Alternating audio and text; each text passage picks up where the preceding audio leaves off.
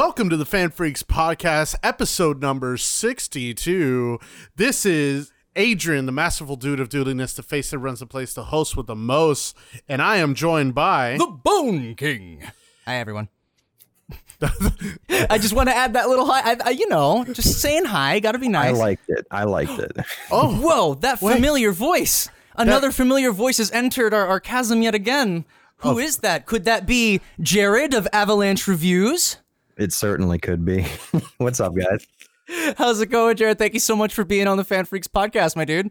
My pleasure, man. today's show is going to be a question of the week episode. Uh huh. Why don't you tell the uh, audience and possibly Jared what is a question of the week? See, this is, you know, normally we go into a little bit more of a description on what the show is, but I feel like this one's a little self explanatory. The question of the week is the question we ask for the week, my dear dude. I just listen, man. I just work here. I'm just trying. I'm sticking to the script. right. So today we're actually going to have a special episode, even more specialer than special, on our question of the week of where would you set a Resident Evil game? And who else would we ask that question other than the dude who did the Resident Evil retrospective that uh, started a lot of arguments between Bone and I. Why would you phrase it this way? Also, uh, Jared, I just want to let you know because of you, I actually almost beat uh, Bone King here during the Resident Evil trivia that we had with Robot Stone Age. Thanks to you. Wha- well, you want to. But they fucking asked what was the song of the Code Veronica? Oh, Byracuse. There was a friendly but naive king. Yeah, but who knows that damn title? Did you know that, Jared? I'm going to be totally honest with you. Yeah, those words aren't ringing any bells for me. It's like, what's the OST track number seven? Go. yeah, you know, a lot of times that's what people. I'll I'll have people ask me questions. They'll DM, DM me on Twitter and ask me very very specific things. And and like you're saying, like OST tracks and stuff like that. And I feel like every single day, every person that I talk to is making me look like I know less and less about Resident Evil. They're like, "Yeah, you didn't know that there was a red pixel on this one screen," and I'm like, "Oh Jesus Christ!" Well, you didn't know the date of the Watchman's Diary? Oh my god, dude. Come How on. How dare you not remember Itchy Tasty? but let's get into our recents. ah, right. Before we get into that, I have a lot of things I've been recently doing, so I'm I want to be last. You want to be last? Yeah, it's super meaty. All I don't want to. So how about this? We'll do a fan freak sandwich. I'll go first to show our guest how it goes, and we'll let Jared go with what he's been playing, and then we'll hit you up after that. Jared? Do you want to be our meat? Why? Why? He's Uh, you we- know what? I usually am, so let's do it. Oh, you Jared is saying he's a very meaty guy. Is what we're trying to get across. well, yeah. All right, so before, uh, without further ado, let's do this. So I've actually got a pretty meaty recents as well, to be honest. Really? Um, Okay. Yeah, I know, surprising, right? I did not see any movies. Okay, so I'm going to start out with TV. And Jared, uh, TV also includes YouTube videos. Okay, yeah, that totally counts. So yeah, we had to do that for for Bone. He really loves YouTube. it's essentially just replaced my TV. Hey, same here. I'm right there with you. I started watching a Let's Play of Bloodborne. Um, I love Bloodborne, and holy shit, Bloodborne is so cool. Uh, I'm just going back and realizing, holy shit, the way it's just seamlessly blending all these horror icons and into a great metaphor for stuff with religion and whatnot. It's it is just so fucking well Who's doing the. Let's Play? I was watching uh, Super Best Friends, but funnily enough, they're actually kind of defunct at the Mm. moment. They've all got their own uh, separate things at the moment. But I love them to Yeah. death. I support Woolie versus Pat stares at you know all the uh, stuff that they're working on. Matt McMuscles and Liam Rising Star. See, I told you I know all. of them. I, okay. Uh, but yeah, no. So uh, watching Bloodborne, I just, I honestly was just so surprised, and I don't want to spoil anything specifically about what's in there because that's like part of the big reveal. But if I had to give any advice to anyone listening who hasn't tried Bloodborne yet and just played a few minutes and was like, "It's not for me," I promise you get out of Yharnam. Mm. Okay. I don't. Like, does anyone know? Did anyone here play Bloodborne? I'm acting like if no, people did. I Okay, didn't. so I- interestingly, I'm I'm glad that you said that because I had a similar reaction to it earlier this year. Actually, my wife uh, Hmm. was interested in playing it. My buddy had a copy, so he let us borrow it. And she was playing it. And she started up a game, and when she went to sleep, she's like, "Yeah, you you can play my character, whatever." And I was like, "Yeah, I'll just play it, whatever. Who cares?" Uh, because Grind some souls. I've, I've never really been a Souls guy. Uh, you know, I played Demon's Souls, and it frustrated me to no end. And I remember going like, "Well, I don't want that on purpose, so I'm not going to play those games." And I started playing Bloodborne just out of boredom, and I had a similar situation where I was like. I'm realizing this game is really good about four years after everyone figured out it was like game of the year or whatever. Yeah, and the thing is, is like a lot of people drop it earlier on because we do spend a lot of time in Yharnam, which is the, the opening area, which is the, the city, Yeah. the, the town, mm-hmm. I suppose. What is it like the tutorial area? the tutorial is like one room in the beginning that you get killed Yeah. in. But yeah, I mean, it does involve that. It's just you you play such a good amount of it and you're like, okay, is the game just werewolves and gravestones? And no, I promise you there is so much more and it gets so much fucking nuttier. It's amazing. Oh, okay. Man. What else? Oh, uh, right. Uh, moving on to my games. So uh, on my stream, I've been doing this Halloween special still uh, every Wednesday and Saturday, playing some spooky games. And uh, the first game I played was Inunaki Tunnel, which was a game by Chilla's Art, um, a very very famous uh, uh, indie horror dev that has a lot of their games on Steam. And I really do dig the the atmosphere. It has like a VHS filter, very found footagey kind of vibe. Has anyone heard about Chilla's Art? or- no, no, that's not ringing any bells for me. Nope. this is perfect then because I want to get so the word out there. I follow all of these these game devs on Twitter and I'm like, dude, this is why why is everyone paying attention to only the AAA stuff? Look at this. This is fantastic.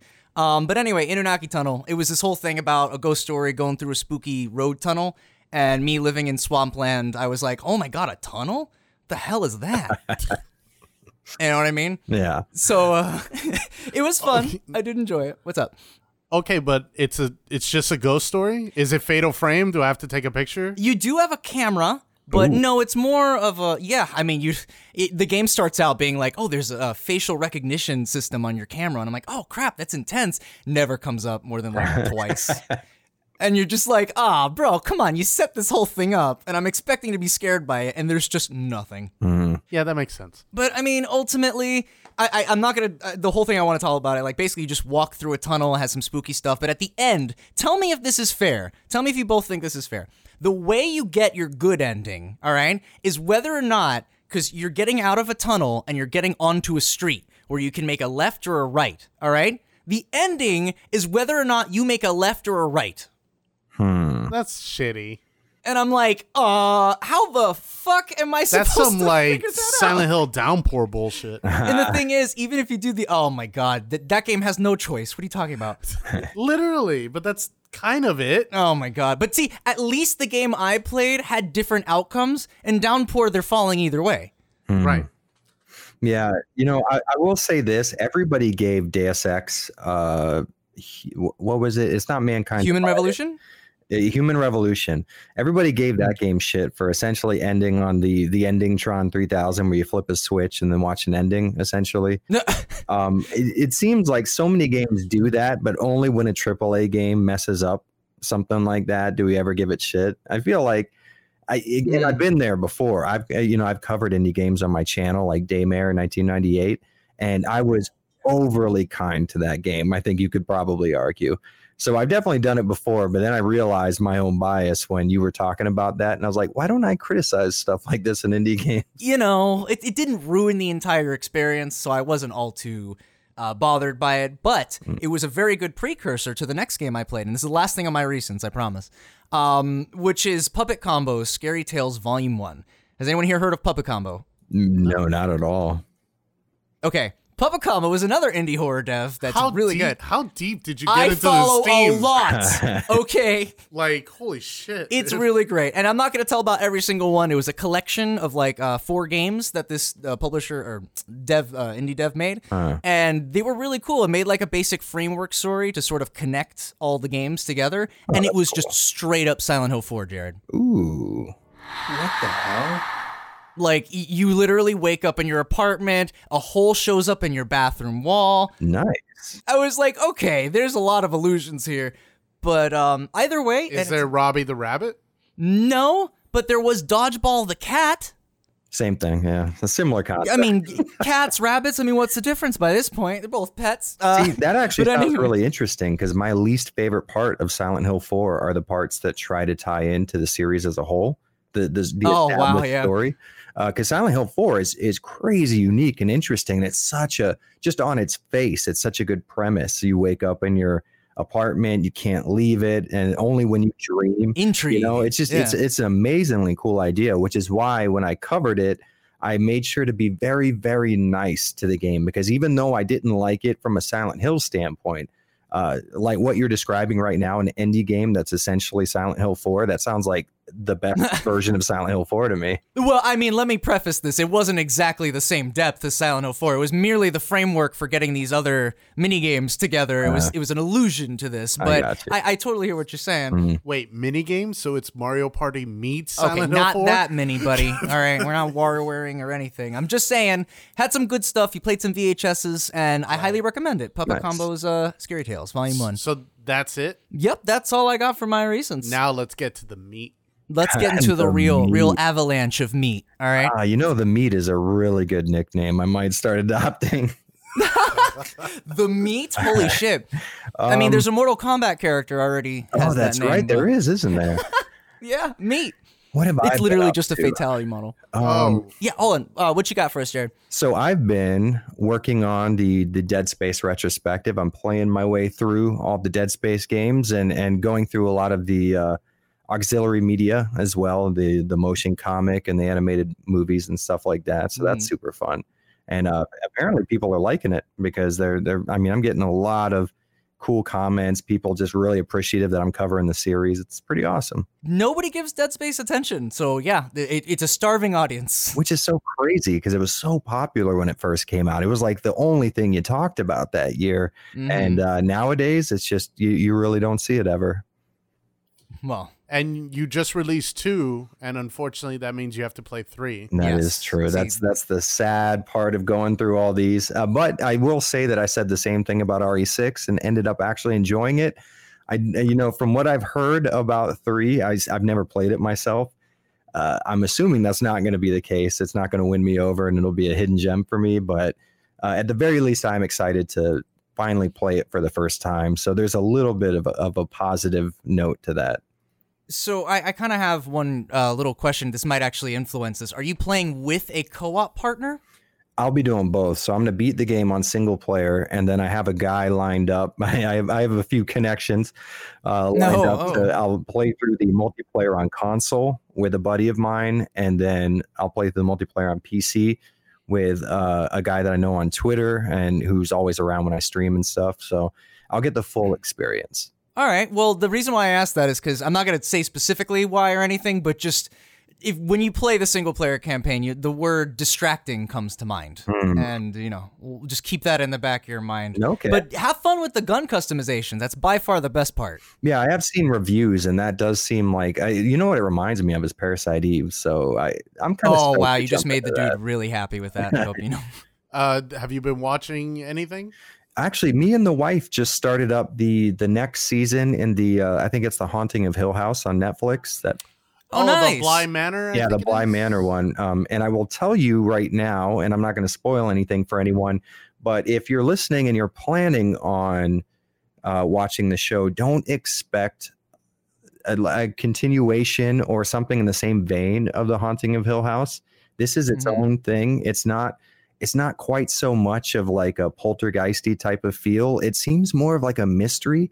I, I think we're only like four or maybe five episodes in right now so there's still a lot ready to be unveiled but i was ready to not like it because it was not as creepy and scary as the first season. And as i'm watching it now i'm so much more interested in like the drama and the mystery of it that i think they did a really good job of kind of subverting subverting expectations So you're saying they did like a hard genre shift, but I mean, were they able to still keep the same? Are you saying that there's a different feel in- yeah intentionally? yeah it is definitely a different feel and it is still supernatural uh it's just it's not it's not the same as like ghost creeping around and moving stuff this this has more of like oh, you know i kind of it's it's it's more of like a folklore slash demonic type of feel to it more than a, a Oh. haunting type of thing it's it's interesting i'm trying not to spoil it as much as possible because Yeah. so much of it is a mystery and i only know five episodes worth so i'm not fully knowledgeable but i will say that uh, the first episode can be a bit of a shell shock especially if you you know you come in and you watch the first season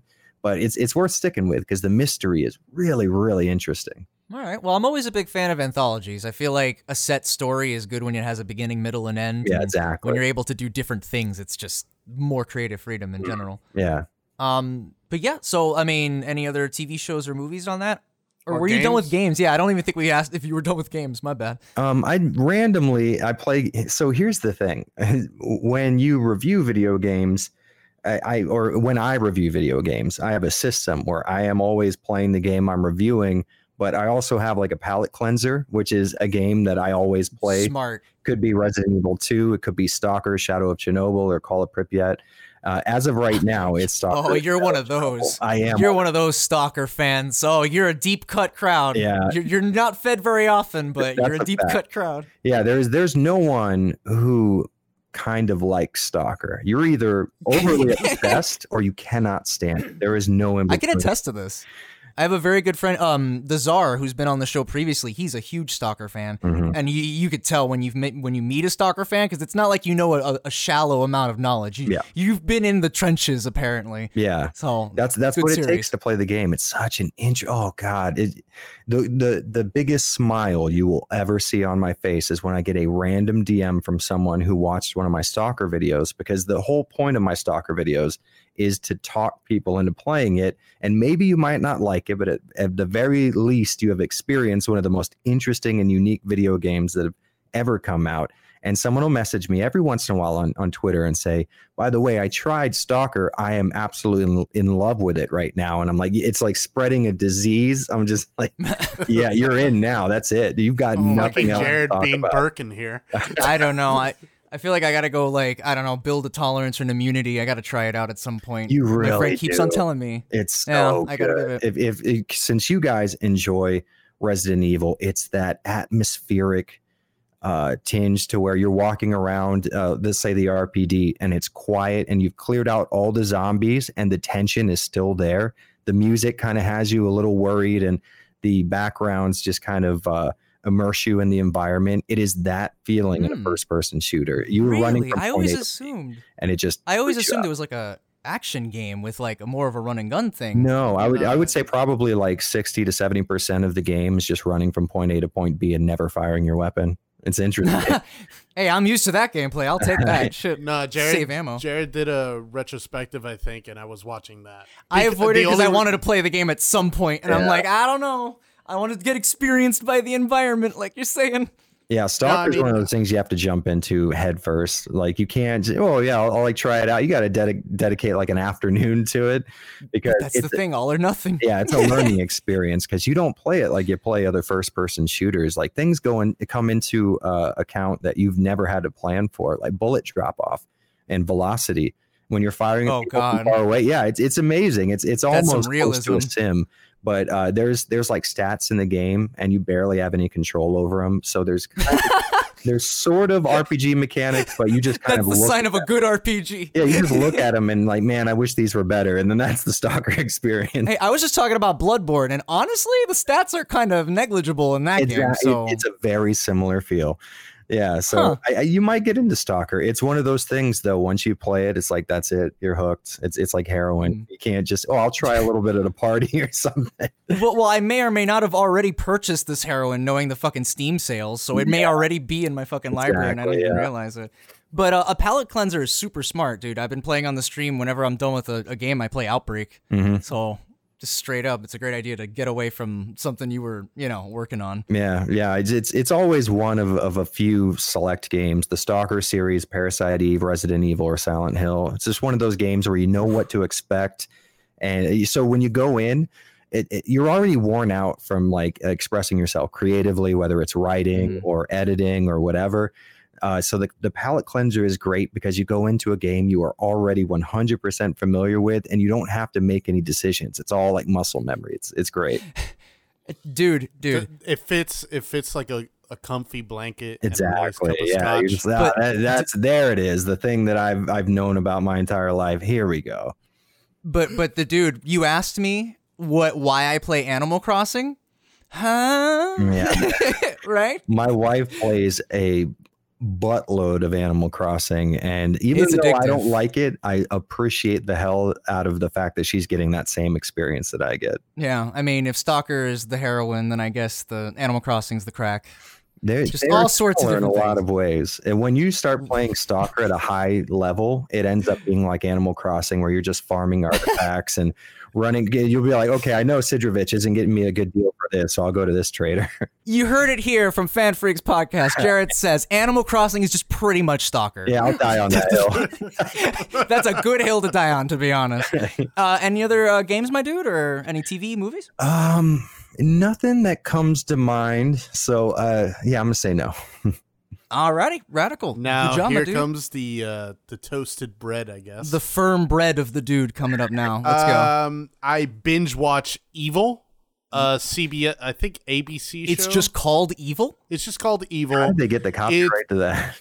Yeah, like imagine fucking search engine optimization Yeah. for evil, the show. So it's 13 episodes. It's kind of a cop procedural, but it deals with uh the standard um demons. There's, you know, like It- an it is, order it of is an demons. imaginable horror, as Lovecraftian as it gets. No, it's not at all Lovecraftian, I'm but with you. but it does have pretty good acting. Mhm. Um, I I I really like. There's practical effects for once. Ooh, I'm really happy to see that. Cool. Uh, the demons look really cool. The demons are practical too. Yeah, the demons are are practical. oh, that's Ooh. I really enjoy that. That's That's, the one super thing I didn't really like about that uh that thing sequel they released a while back is it was a lot of Oh CG. And! I was like, if you're gonna do the That's thing, true. it's got to be 100% practical effects. A hundred percent. Look at all these great computer graphics. That's so stunning. A hundred percent. And I have a pretty serious boner for for things that are practical effects. They, Yeah. They for me they always feel better. It, Mhm. it just feels realistic. Hmm. Um, but I binged it. It is not scary. It is creepy, Hmm. and the subject matter is kind of like oof, a little bit. It is Um, oof. All right. Yeah, I'm gonna I- put I that don't on the back how- of the box. Okay. I'm It's put oof. oof. It is oof. Uh, Ralph the movie maker, I got on a deep dive He's because so he started like talking shit about Steven Seagal, and that just made me happy. Dude, Oh, And if you want- wait, wait, Jared, did you hear about the stuff with Steven Seagal or no? I probably have how he's just incredibly fake and everything he says is a lie. Yeah, and he- and he spends most of his movies now just sitting down. Yeah. that, that um, yeah, that's the thing. I watched. I was watching a podcast. I think it was like Cum Town or something ridiculous, and uh, they were talking about the new Steven Seagal movies where he spends most of his like every shot he's in. They contrive some reason for him to be sitting. Yeah, yeah, Yeah. that's exactly It's it. amazing. Fucking I as kinda scummy as like, that, honestly. is that better or worse than phoning it in? I mean, at least he's kind of like. You know He's what? He's there. so dishonest, though. I can't give him any any leg up. He's done so well for himself off of undeserved. Oh God, he kills me. Well, it's also just his rhetoric on in news cameras. He's just kind of a little bit, you know. Uh, He's out there, man. he, he- he's like Dan Aykroyd in the sense where you're like, you give him a microphone, it's about 50 50 shot, you got to shut it off immediately. Mhm. You you just don't know. Um, so I kind of had a weird thing happen. I was on Netflix and I saw this movie that I've heard about a lot, and uh, it's Moneyball with Brad Pitt and Jonah Hill. Oh, killer film. Really? Yeah, I haven't I- seen it. I've heard nothing but good things about it, and yeah, it lives up to that expectation. Mhm. It's a it's a sports movie, but it's a sports drama. type of Yeah. thing. yeah, oh, okay. sure. Now I know I haven't seen it. You barely see any of the sport though. Listen, you see alright. all of the background of it. I was made fun of in plenty of sports that I feel as though I can't find joy yeah, in I've any of heard, these I've, movies. I've heard how good you were with dodgeball.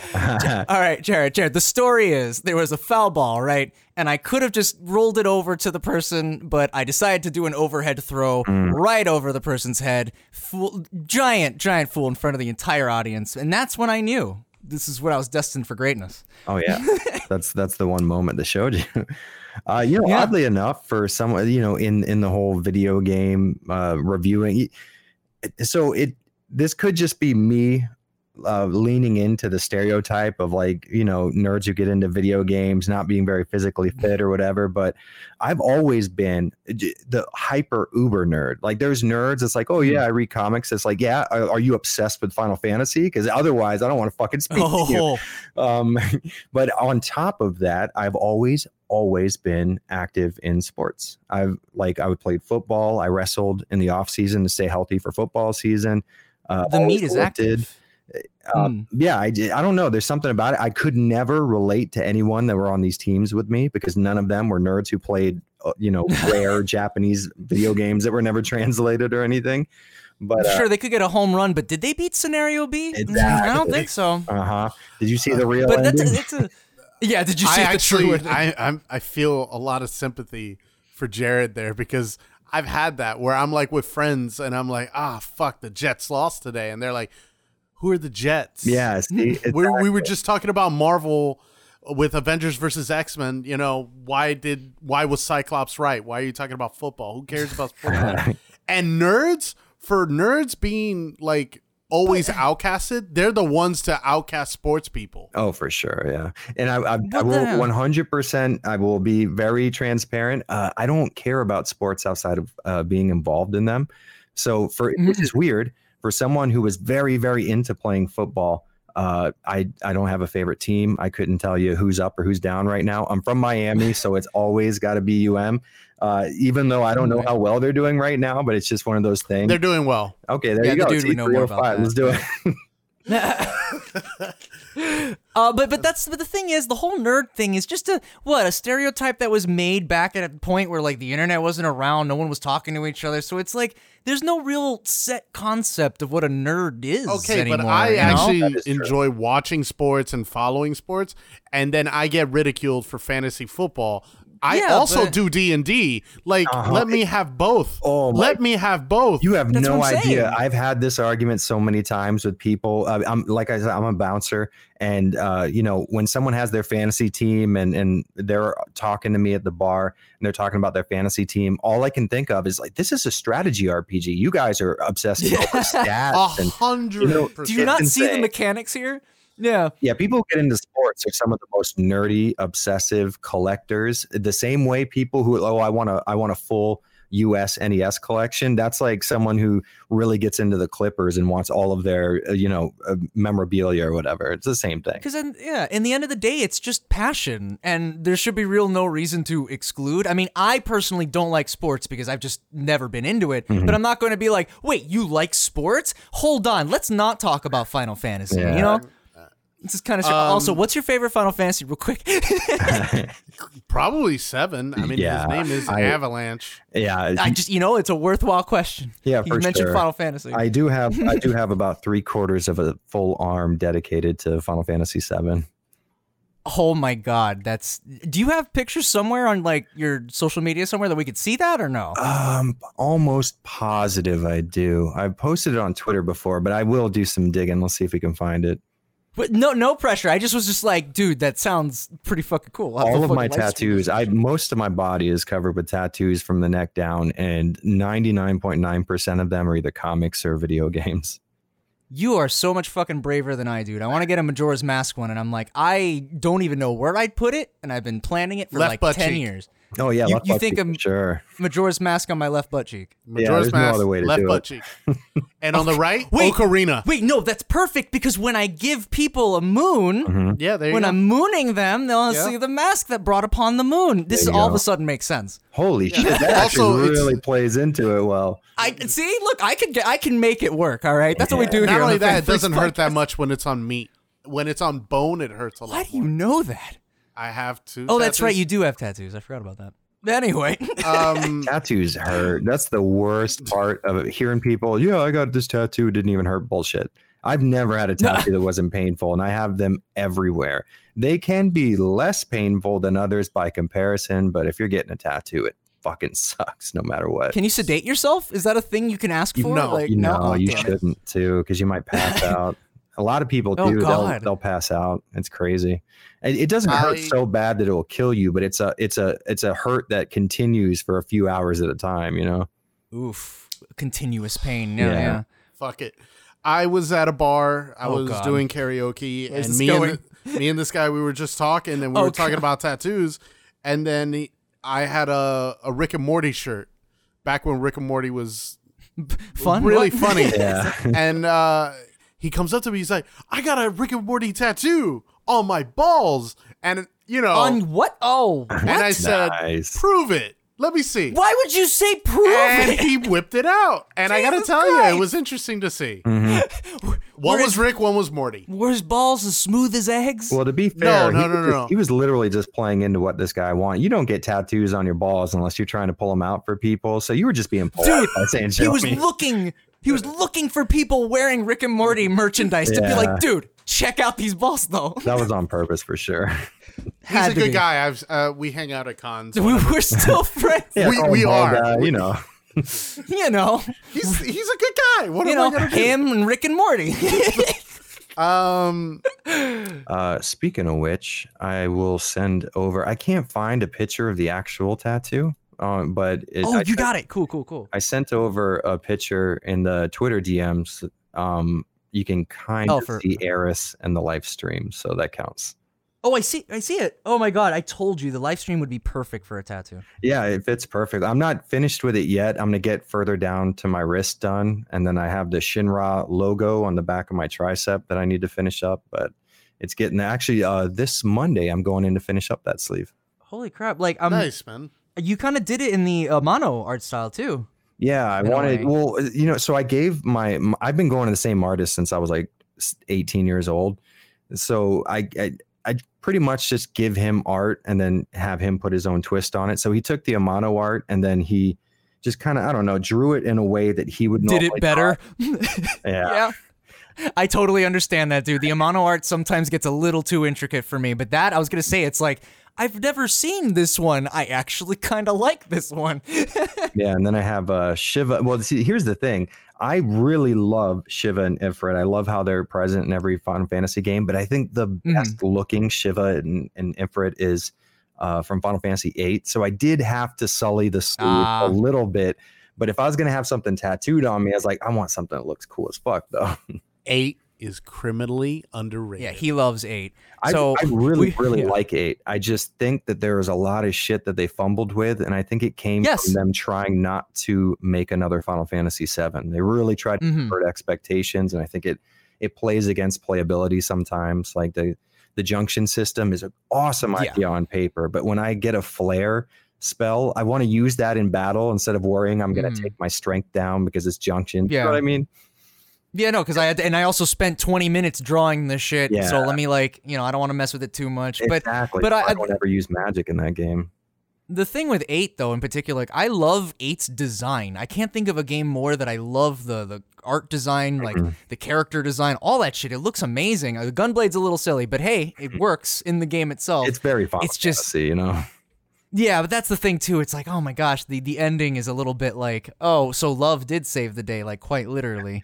So Hmm, interestingly okay. enough, when I when I first played eight, I started getting into Japan like J dramas, Japanese uh, serialized TV shows, and Mhm.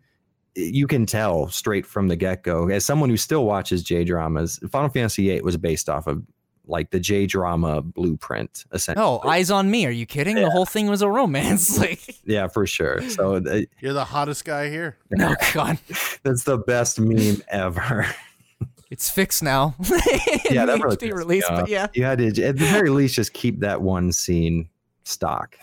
Call me crazy, Jared, but honestly, I would have preferred, and I don't want to start a whole remake talk, but but I'm just saying, I would have really liked a Final Fantasy VII, but in the style of what they did to eight in terms of redoing all the models, up Mm, resing all the fucking backgrounds. Yeah. It's like I get it's not a full remake remake, but it does preserve the game and give us more of a detailed Mm-hmm. Yeah. look at it. we can know? have the original content with interesting new ways to look at it and i think i think that should Oh, still be on the oh. table honestly but to be totally honest with you i, I don't think square is going to pump too much more money into final fantasy 7 anymore They're busy with Avengers right now. I I have a feeling they're just gonna stop it, and they should have just Oh, called yeah. it Final Fantasy VII Midgard. no i will i will there. i will bet 100 us dollars uh, we're not going to see the end of the final fantasy 7 remake arc Not in our lifetime. no that's not going to happen and it, they haven't made any money on it they made Mhm, uh, mhm. they made as much money off of that as they did on 15 and 15 was a financial failure Yeah, and they had to stop halfway through that shit too. Absolutely. so we're not going to see the end of the final fantasy 7 remake they're just not making any money and it's their own fault they fucking ruined it Yes. some people like it and- and, if they do you know that's awesome you played a game you enjoyed but the rest of us who we're expecting at least the heart of the original to show through with some new Oh. assets. Um, Oh, Jared, you You're are just, you're just making you are just wet you are right a now. siren voice in the fucking night. I'm, I'm a part of like a lot of Final Fantasy groups and shit, and it's just like, oh my god, like you guys should give 15 way more credit. It does a lot of int- and no, it, it's just fucking so. I did not want my magic system to be in flasks. Hmm. Like, what the fuck is this shit? Like, I I want to summon my summons. There's a lot of things in 15 not, that I was not not, only a big fan that, of. but like you figure if you're a game designer and and this is something that you do for a job that you're passionate about, when it comes time to uh, put a game together, you figure a few things that would line up that would be like, okay, maybe we should change this, and that's the fact that you can assign your party members to use magic. All magic Mhm. spells are AOE, and yeah, all is team damage. There is like uh uh what do you call it when you you can hurt Friendly each other. fire. Yeah, friendly Yeah. fire, exactly. Those are three things that on a list you should look at and go, hold on a second. That doesn't seem like a good idea. Let's end this. I'm ready.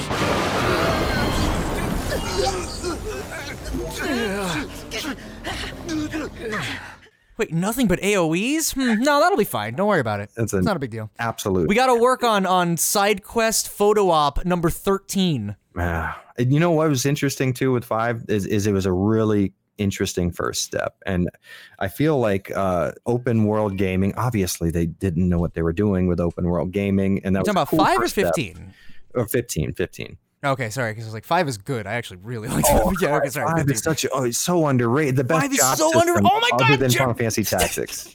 Jared, I swear to God. Jared, Jesus fucking Christ. All right. You just mentioned two of the most underrated Final Fantasy games that no one talks about, yet they owe everything to. Mm-hmm. Um, the job system felt super good in 5, and they keep doing stuff like that later on. That The tactics, learning stuff from weapons, they use that and everything fucking later on. It's like, dude, dude, that's fantastic. that Final Fantasy that. Five ruined grinding for me because the only reason I would grind in five is to get more job points, so I could like That's equip correct. a lancer that uh, could use like a samurai's ability or whatever. And uh, Mm-hmm. in other games, uh, I just got to grind for exp. Damn. Yeah, but it was so unique. Like you could actually customize so much more. Like I get it in seven, they each have their own like unique stuff, but you can you can modify it with materia. But in five, I played the whole game as my main character being a blue mage. Ooh, interesting. Like, No one does that shit, and no game would allow me to do that except twelve, which I haven't played yet, which is fair. hey, same You know here. I, mean? Holy shit! How the fuck? I don't know. There's a lot of similar stuff here. That's crazy. But hey, you know what? If you ever, and I mean, no pressure, of course, but if you ever want to have another podcast about Final Fantasy, we'll probably lose the dude, but he could be our outside in. Oh, Fuck count it. me You know what. I mean? Count me in. That- Awesome. That is 100%, 100% of the time. Dude, fuck yeah. Honestly, I play the fucking gacha games. I play Record Keeper and Operon. to quote Uh-huh. Casablanca, I think this is the beginning of a beautiful friendship. It All seems right, to be that way. We everything that either of us are saying seems to be in agreement in one way or another. So so, Sorry, yes? What else you got? Let's finish this. so I'm trying to finish this recent. I swear to God. So I saw uh, to start the fucking Spooktober because I've done poorly. Uh, Bone here has actually been streaming horror games. I haven't done Yee. shit. So I went and watched Halloween, but I couldn't find fucking the original 1979 one. So I went and saw the 2019 one. And this is the first time I caught it when I was watching it. The first time that Michael Myers was called the shape on camera. He was always referred to as the shape in the first two movies in, the, the credits, credits, yeah. and that blew me the fuck away. And the person who called him the shape was Laurie. Uh huh. I thought that was great I mean, it's a, it's a neat bit of trivia, but also, if you needed the original, why did you not come to me? because you live in fucking Broward and I'm not driving 45 minutes out of my way to get here. All right. No, I mean, don't dox exactly where I live. That's cool. What were we Uh, just no, but talking I, Oh shit, an, an entire fucking county. what, what was that, Jared? weren't we just talking about this exact scenario before we yes, we, do get heated. but no, um, honestly, freaking, um, the original. I mean, if you ever need it, I have it, a digital copy. No, of it I even, was so- looking for a box set and they're selling a box set for $800 on Amazon. Jesus. For I mean, So I'm going to yo ho ho, you know what I mean? Uh, all right. Um, is that it for your reasons? Or? no, I have more. Oh God. I have more. I'm just trying to speed this up. Monsterland on Hulu. It's not good. Th- that. Good. All right. Uh the the the only reason it's not for me it's not good it's because it's the the humans are the real monsters. I wasn't Oh, that's such a anticipating that. tired thing. Wait, hold on. The, the humans were the real monsters in the story? Holy shit. Yeah, it's and and the subject matter's like, dude, I wanted to be spooked out. I didn't need to remember that this actually happens. That Um, that message is actually in so many things that are even not even horror. You know what I mean? Like, it's everywhere. Uh, I've been listening to our boys, Cody and uh, Cody's show, Robots Don't Age. Right, right. And Hey, now, CJ? finally, for my games, to go back to what we were talking about earlier, I was playing Madden, because fuck you.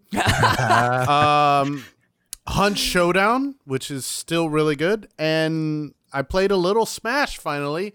I got to get, I got wrecked by my friend uh, online who was, it's really funny because he was like burping his, uh, his baby while beating the shit out of me on Smash. You're gonna admit this live on That the is- podcast I mean, too? I, how have, hard? I don't give a fuck. Smash isn't a fighting game. there you You smashed go. me with one hand. There it is. See, so I Smash play, fighting I play game. fighting games competitively, and Yo, so I nice. I genuinely do not understand Smash. I have played it before, and I thought my competitive instincts and everything. It's so wildly different from how you control any other Mm. fighting game that I just cannot do It's it. true. Can't It's do true. it. You're absolutely right. It's it's a party game. Well, Yeah. it's kind of both. It's a fighting game and a party game, but that doesn't nullify that there is fighting and Yeah. kind of those kind of elements It- it's, involved. it's like um when when people speed run a Dark Souls game with like a racing wheel. No, it wasn't designed to be played that way, but that doesn't mean I'm not going to really enjoy watching people do it. You know? Yeah, and the thing with Smash though in particular is like Sakurai is so intensive on trying to make characters play like they did in their original iteration. So you get characters like Ryu and Terry and stuff. So if you are a big fan of fighting games, they still do play the same Mhm. in in this world. Yeah, but compared to everybody, Ryu is so fucking slow in that game. Ryu is so good. Don't even talk. I but can he's do real slow. Okay, so is every heavy hitter fucking character in any fucking fighting game. Yeah, you know what I mean? That is pretty uh, accurate. is- are you gonna complain? V, though? He's slow as hell. Yeah. Yeah, he's, he's a Shoto, but he's never been like a fast Shoto.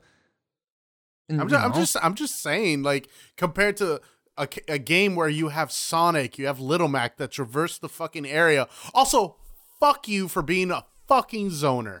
Okay, so Uh, you know what? I, I- don't I'm- even know.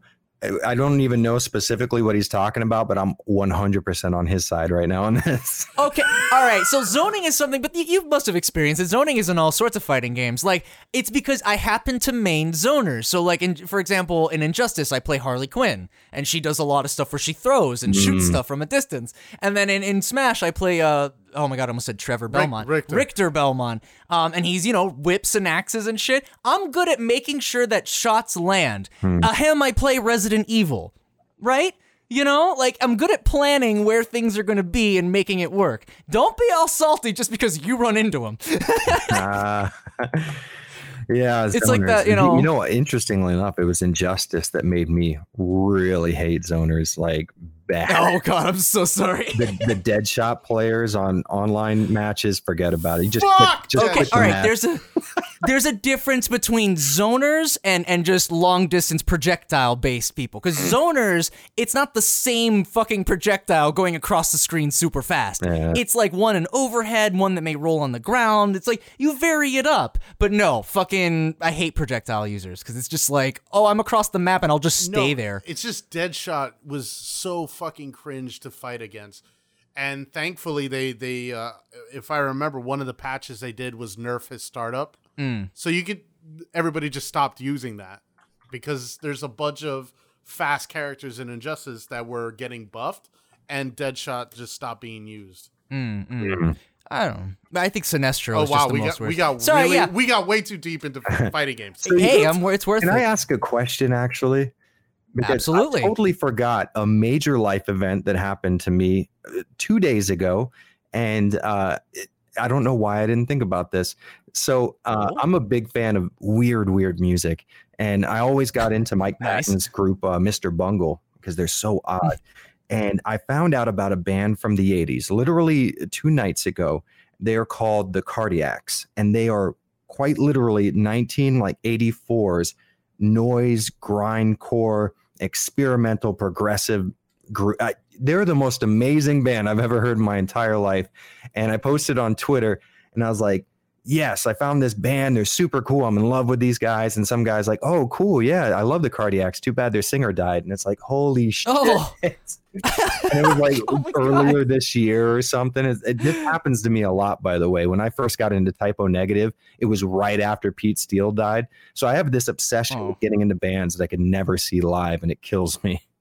It's a natural state of things though because even if you're gonna go back you know in time to stuff before your era or whatnot it's gonna be like you're just not gonna be able to hear from these guys again. There will be a story at the end you know what i mean? Mm. um but that's great to hear. I love also fucking listening to as, as many genres as i can. I'm a huge fan of music so i'm actually happy to hear that. Oh, these guys Um, are weird, weird, weird stuff. Very, very technically written with odd timing signatures, but they have is it ambient from your describing like no, is no, it no. It's very abstract, chaotic esoteric? and noisy. Um, oh okay yeah, so it's it's it's very it.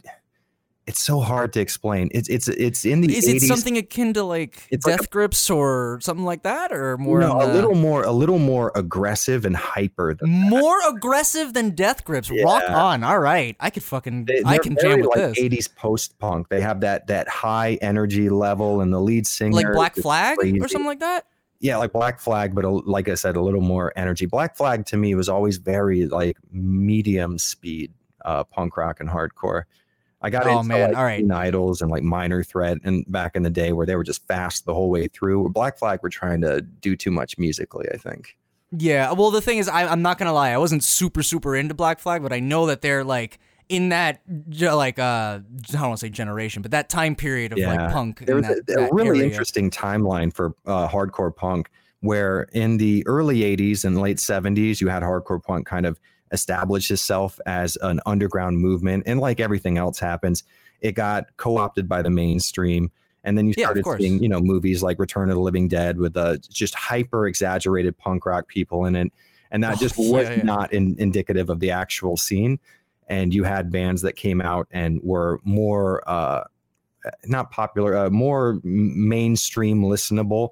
So you had this post punk era where punk rock, the energy of it kind of Mhm. formed into uh, stuff you could actually hear on the radio. And this is kind of a product of that type of thing where they have that punk So like attitude. streamlined. Yeah. and- Yeah. But they're, they're, you could listen to them on the radio, but at the same time, you can hear the roots of like just a chaotic, noisy punk rock. It's super cool. I, I'm sorry to totally detract because I know we lost the dude, but no, I'm I, I was really interested in him saying that because I actually have been getting into way more like chaotic, um, faster time signatures, kind of getting into this vibe, you know, this flow. But with like, I found this band One Eight Hundred Pain. I've been really getting into them, and they're really good. But it's it's a whole other different genre entirely. But I kind of see where you're coming from on that. Nice. Um. I'm so sorry. The dude is looking No, at me no, like I fine. don't know anything Look, about what the I'm- fuck. I'm the guy that about. listens to ska. I'm fine. Yeah, I have a I few mean, Japanese ska bands I might throw your way then. Japanese Dude, ska. I have Japanese ska bands I can throw your way. Hello, Dude, okay, tell me right now, do you listen to Gold Betty? な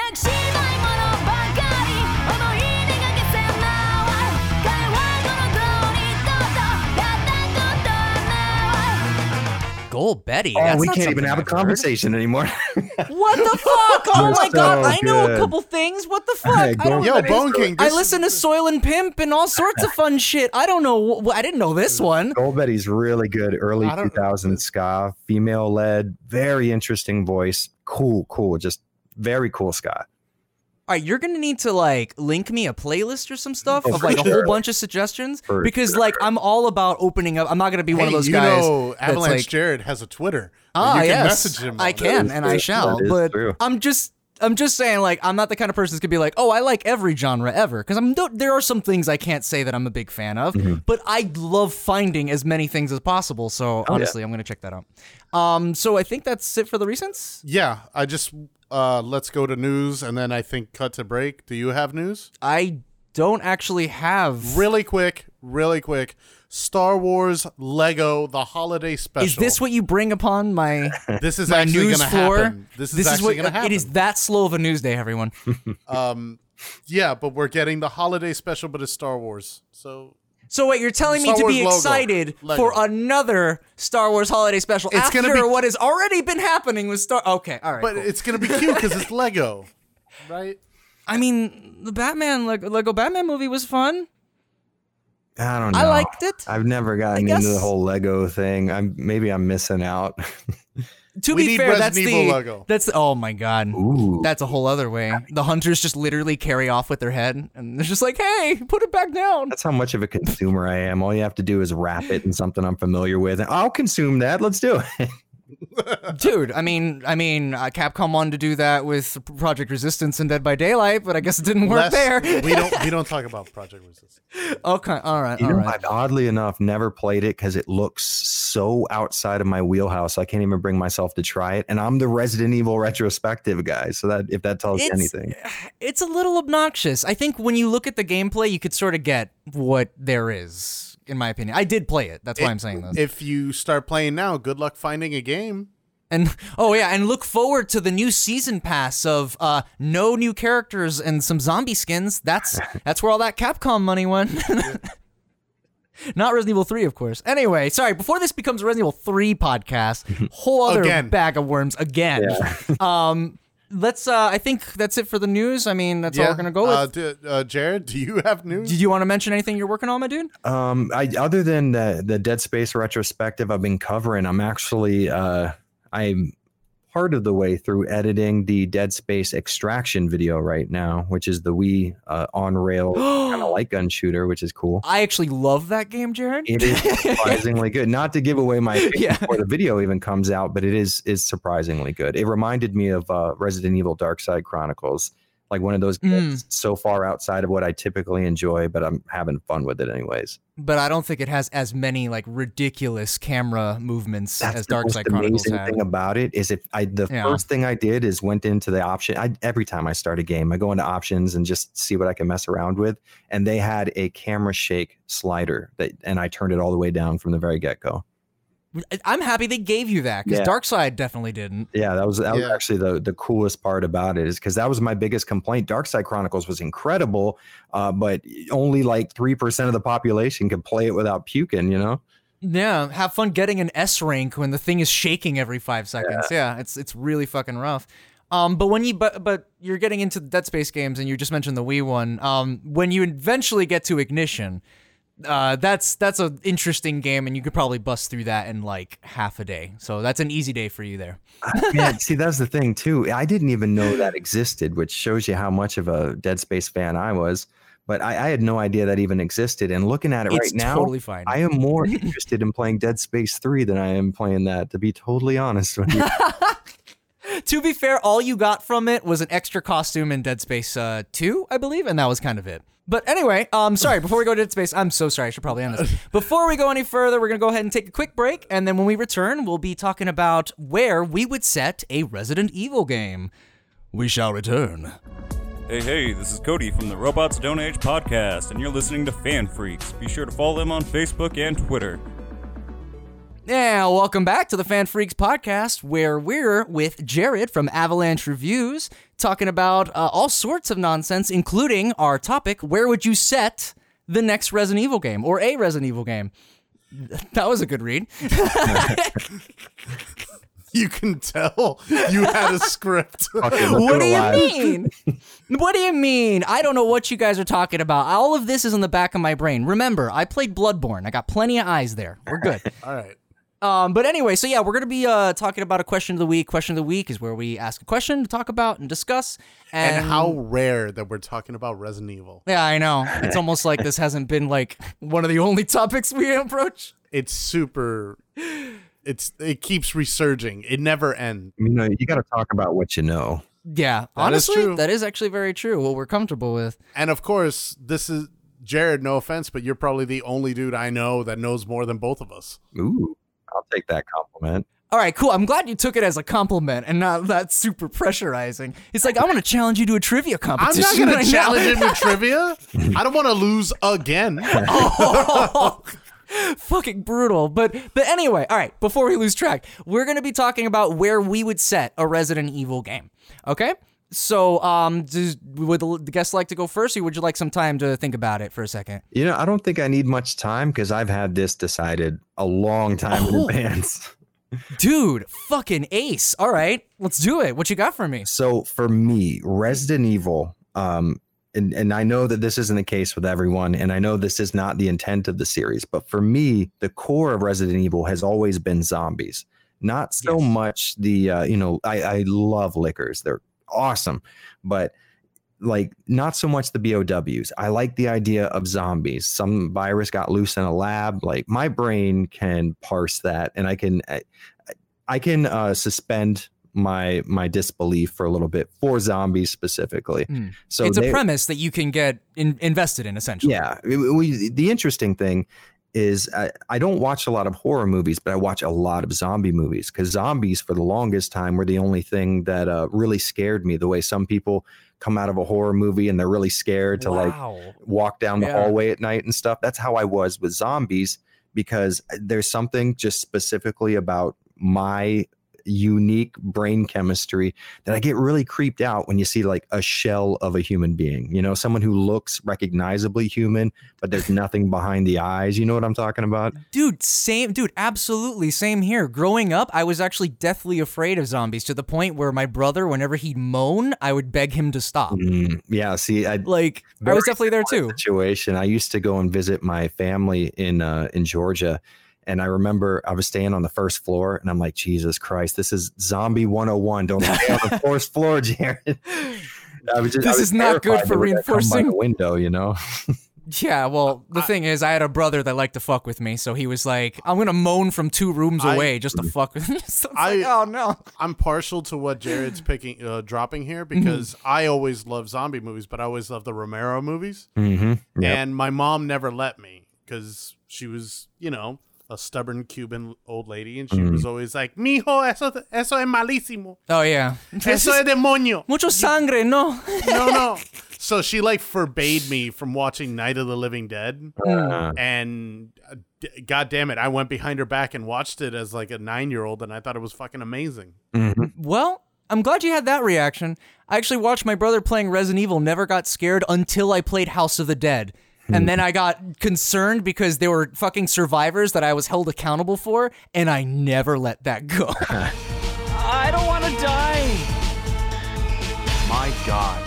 Their death are on your hands. I did find House of the Dead to be particularly uh, kind of creepy looking, and it has something to do with the very rough look of it, the the visible Oh, yeah. pixelation. It's grungy. Yeah, it's something about it just hit me in the right way. But interestingly enough, so your mom's Cuban, uh, mi padre es cubano. Soy cubano también. Eh, holy shit, are we all Cuban here? This is insane. Okay, we got to stop doing this because we have been agreeing and being similar way too much. oh my god, someone stop copy pasting, all right? Bone Too King's much gonna more. give me a cafe con leche after the show.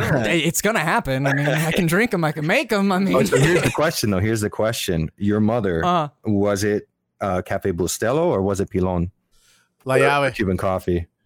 La Llave. Llave. What the hell's Cafe La La Llave? Llave. I've had I've Beyond. never even heard of that. She's like down in the real Cuban stuff. Whoa, whoa! She's got the deep underground Cuban coffee. Hold on. Uh, What but the but shit? when shit when shit uh when she couldn't find La llave, she went uh Pilon. Okay. yeah, Pilon's okay. a standby. So my my mother's white, but she made just impressively good Cuban coffee, and she was a Pilon girl herself. Oh, I thought you were gonna be like, oh, by the way, and she used Folgers, and I was like, No. what the fuck? No, That's she was that serious about it. My my Cuban family came to her for café con leche, so she she knew what she was doing. So so zombies uh, have always been for me the the core of Resident Evil, and the the concept of a zombie outbreak in a major populated uh, city center has always been my number one cool scenario. Right, like uh, for Hmm. Romero's Day of the Dead, you only get to see a small slice of it in the beginning of just a, a zombie outbreak in like the Everglades or Mhm. Miami or somewhere. And uh, it was and that's all you need to see, W.S. Anderson. like, come on. yeah, I just so what my answer to that would be literally take Resident Evil 2 and have it take place somewhere else, a major city center. Uh, similar uh, idea. So we think that maybe, uh, and this is just a hypothetical story scenario.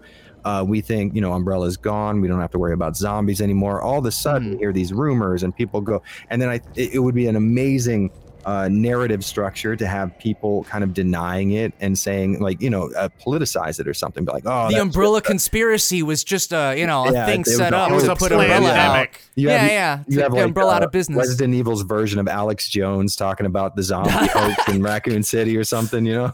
the virus is making the hunters gay. yeah, that would that would be my ideal situation. Is is another major city center? Uh, Back to the city. yeah, back in the city, people caught up in something that they can't control, and now like uh, I think what made Resident Evil 2 so amazing, and not as much Resident Evil 3, is that you got this feeling that it was just two people over their head. They have no idea what Mhm. they're doing, and their only option at this point is to get out. And that really helps drive the pace of the story along when you come across something that maybe doesn't jive with reality and it sticks out to you as particularly unrealistic in a game where the Right. pace isn't just like, hey, we got to get out of here right now, and everything is going towards that goal. It's really Mhm. easy to focus on that with something like, say, Resident Evil 3, where you kind of meander for a little while and you don't really have a goal, and uh, until you get the uh, fix the train goal. But uh, Well, I mean, the goal is to escape. Like it's you're right. It's such a primal goal to kind of have that anyone could easily get immersed in the idea. You know what I mean? Yeah. It's like I got to get out of here. mhm. There you go. That that's your motive. You don't need some dude in sunglasses twirling his you know non-existent mustache at why? you. Why is it always your go-to? to Because he's the only on reoccur- Wesker? he's the only reoccurring villain in the entire franchise. Give me another. Uh, he's Okay, but he sh- you you keep shitting on him. Leave poor Wesker I, alone. listen, I would stop shitting on him if they didn't keep giving opportunities for me to shit upon him.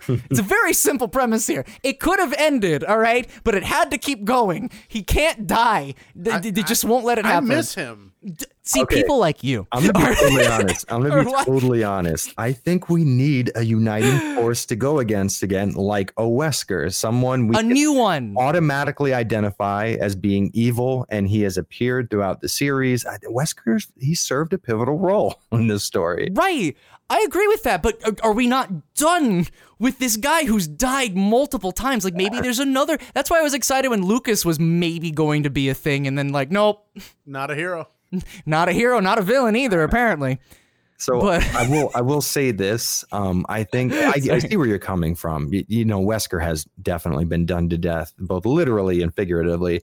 But uh, I, you know who I was who I was more upset about was Alex Wesker because not only Mm, do you yeah. have this idea of redoing a whole Wesker thing again, but now you're just cheapening the concept of Wesker and not just Wesker as a character. Like you've hmm uh, poison the well, I guess, for anything like that to ever happen again. And it's because you just so, uh, it was so ham fisted how Alex Wesker was uh, like just wedged into the series. I remember I, I complained about it in, in, in my Resident Evil uh, Revelations 2 video. And I was like, Mhm. yeah, it just seems odd that Alex Wesker comes out of nowhere. And then I had a million con because my, my, you know, my comment was relatively boilerplate. It's just like, yeah, it would have been nice if the enemy would have been someone that I was familiar with, or they had introduced her in the story instead of Mhm. assuming everyone. Oh yeah, everyone knows about Alex Wesker, right? No, she was she was Yeah. mentioned a single time in a piece of DLC for Resident Evil Five. Like, okay, I understand if yeah. she was in the main game, then you would. You would have me dead to rights. But if it's as an auxiliary piece of DLC and a single file that is missable throughout playing the RE5 DLC, I think that it's fair for me to say that she was pulled out of someone's ass. So re- it's a reveal Well, specifically for us. Well, like, hold on. Albert's coming back according to this like Umbrella Corps, yes. Umbrella Corps little little glimpse, little Easter egg of him saying something. Man. Mm. Yeah, Do you don't know about that? I'm Yeah. not. I have not heard about that. It's not to me the worst thing in the world because I do kind of like Wesker, but m- more than anything, I'm excited about the existence of Umbrella again. I think that they were like a serious reason why Resident Evil felt so cool to me is because a biotech company that does pharmaceuticals and deals in like shady back alley uh, stuff with other countries. That to Right. me seems very realistic. But see, that would be that's so much cooler of a villain. This nebulous concept of a business owner that you can't really physically get to. It's Yeah. it's this dark, shadowy businessman group. But instead, we have so many times where they rely on the Wesker trope. Where I Mm. again, I love and hate Wesker. So this is the thing here. Okay. Like I love him in his in the games where he's in, but they keep spinning off things from him. Like Jake Muller came directly from the Wesker idea, where we need to have another Wesker, but we can't bring him back again. But they essentially did it again. And then Alice from the movies is essentially just another superhero, like Mm-hmm. superpowered version that's a hero version of Wesker. And it's like Yeah. all these ridiculous elements that I don't like about the series now came from really Wesker originating all of it in really Code Veronica. Yeah, I do get that. I, in my in my perfect world, because I like the idea because we we kind of had hints that Wesker had dosed himself with something in RE1, and then Code Veronica Right. was this really cool reveal. It's like, oh shit, he did that thing that we were all thinking he did, you know. Right, Uh, right. And I Yeah, I kind the- of and the like the fucking fact, eye- it- red eyes thing. Yeah. yeah, like I like that. I kind of like the fact that it, it made That's him cool. uh, a little more formidable. Obviously, in Final Fan or Final Fantasy Five, we were just talking about In that game too. yeah. Yeah. Yeah. Wesker was the best in FF5. Um, He's OP as fuck, to be honest. in RE5, they definitely High overdid it. But in my perfect world, you would have had Wesker been uh, shown to be alive in Code Veronica, which was a really cool reveal. And then Mhm. kept have him keep his superhuman powers, but kill him off in Code Veronica because we ran into the issue where, uh, you know, how do you move on from here? We gave him superpowers. Like, how do we up the stakes? And they up the stakes by Well- making him even more super powerful. Yeah. just didn't jive very well. This just speaks to me that they don't have a plan. No Oh, overarching narrative whatsoever. Like Well, their characters have- drop to the, the I don't think wayside. there's a. Uh, I hate to refer to the Marvel Cinematic Universe, but they don't have a Feige. They don't have somebody that's directly in charge of the Resident Evil Yeah, games. that- but there that should is be true. like there should be some at least goal narrative because then you have situations like you beat RE1 and they're like, we're gonna take it to Umbrella. RE2, hey, it's up to us to take out Umbrella. RE3, they won't get away with it. And all of that buildup for the end of three games, and it goes to a bonus mission in Umbrella Chronicles. Mm, It's kind of there yeah, should be the some better. of four, oh, should Umbrella, be some better planning. Umbrella went bankrupt. Right, and then it's kind of like, oh, that big fucking climactic thing that we were building up to happened off screen. Enjoy Leon in Spain. it's, Speaking speaking of Spain, Wow, we are so off the mark. I'm yeah, so sorry. I, I just wanted to mention. Uh, you said you want a Resident Evil two slash three zombie infested city, Mhm. and I wanted to ask where in what country? Like, do you the want US it of in, A again? Yeah, do you want it in know the what? United I'm not- yeah, I'm not so uh, specific about that because I think it could really go either way. You could Yeah, put it sure. anywhere. It seems like a relatively universal concept. I've I've always been interested in the idea of a zombie outbreak somewhere in Asia, just because it's somewhere that's so familiar to you uh, on the surface, but not familiar. And then RE6 came that. in Yeah, and was all like, that's hey, actually one of the things I liked about RE6 was there's that outbreak in Mhm. China and that that short little area of a Oh, yeah, the blue, yeah. Yeah, and, and like the zombies on the on the mirror or on the window trying to get into the restaurant. Like they did a really good Yeah. job for two minutes solid in RE2 of setting up a cool zombie outbreak. But then the rest of it goes back to, you know, backflipping over explosions or whatever happens. Yeah, people say like they, they like Resident Evil 6 and I mean, hey, it has I love the mercenaries mode. It's probably my favorite. And I know you're not a big fan of the mercenaries mode, Mm, Jared, but honestly, it has the best iteration of it in my opinion. But then people are like, "Well, Leon's campaign was the best because it was more classic." And it's like, but the zombies were really only around for like chapter 1 and then maybe like the midpoint of chapter 4. Yeah. And the rest is still kind of like going through ruins and shit. Like, Mhm. it's like what the hell? Using dual pistols and uh, backflipping. Okay, and but doing a bunch of Helena's crazy shotgun anime thing is great though. Hold on, we can't. Helena, what? Helena's shotgun, the Hydra animation, that's fantastic though. Okay. But anyway, I'm so sorry to detract. Uh, but in the city, got you. That's actually a great place because I mean it's tried and true. Would would you put it back in Raccoon again, or do you want a new city? New city for sure. I like the idea that Raccoon City's been nuked. I, I think that they did that so that they could uh, physically stop themselves from going back to the well. So that they No, yeah, yeah. you know, just cheapen the entire idea of Resident Evil by just constantly setting games in Raccoon City. I think the fair thing to do is to keep the canon RE3 ending canon. Okay, we nuked that, But now the whole world knows about not only the existence of Umbrella, but the existence of a virus that creates zombies. So Mhm. you could do so much from there because someone could get a hold of it, or like I like I was saying, it could come back, and no one believes. It's been so long. Come on, that, that- all that stuff that was just told to scare you, You or could- whatever. Yeah. You could absolutely take that though and be like, "Oh, what what's the other route that humanity would take with that information as opposed to denying it? Turn it into a game show." Mhm. And then we have Dead Rising 2. There you go. yeah, I- I Uh, think you could I'm- do you could do a whole lot with that stuff, and I feel like we haven't exhausted all the options in the city zombie outbreak scenario yet. But I agree with that. Having a new survivor going and like escaping it, it you can relate to them easier than being like, "Who's this hero from a previous game? Yeah. Veteran?" Oh. And Yeah, it would just totally be interesting to see the process of someone figuring it out all over again because maybe they weren't totally plugged in and understood everything that happened with Umbrella. Yeah. They didn't hear, oh, you got to shoot him in the head or what, you know, whatever.